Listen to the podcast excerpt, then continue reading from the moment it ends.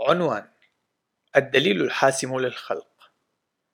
عنوان فرعي حسم الجدل القائم حول الأصول. كتاب للدكتور جيسون لايل. الفصل الثالث عنوان فرعي ثالثا انتظام الطبيعة. هذا ينقلنا إلى المثال التوضيحي الثالث للدليل الحاسم والمفضل لدي ألا وهو انتظام الطبيعة.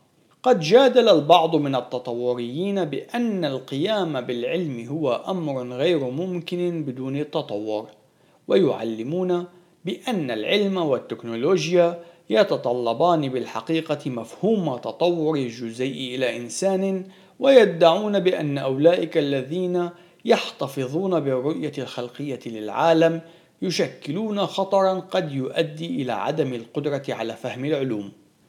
بوصف عالما يجب أن أقر أنني أجد هذه الإدعاءات عبثية للغاية ومن السهل دحضها ومن سخرية الأمر أن التطور هو مفهوم مناقض لمفهوم العلم حيث أنه إن كان التطور صحيحا فلن يوجد أي معنى لمفهوم العلم.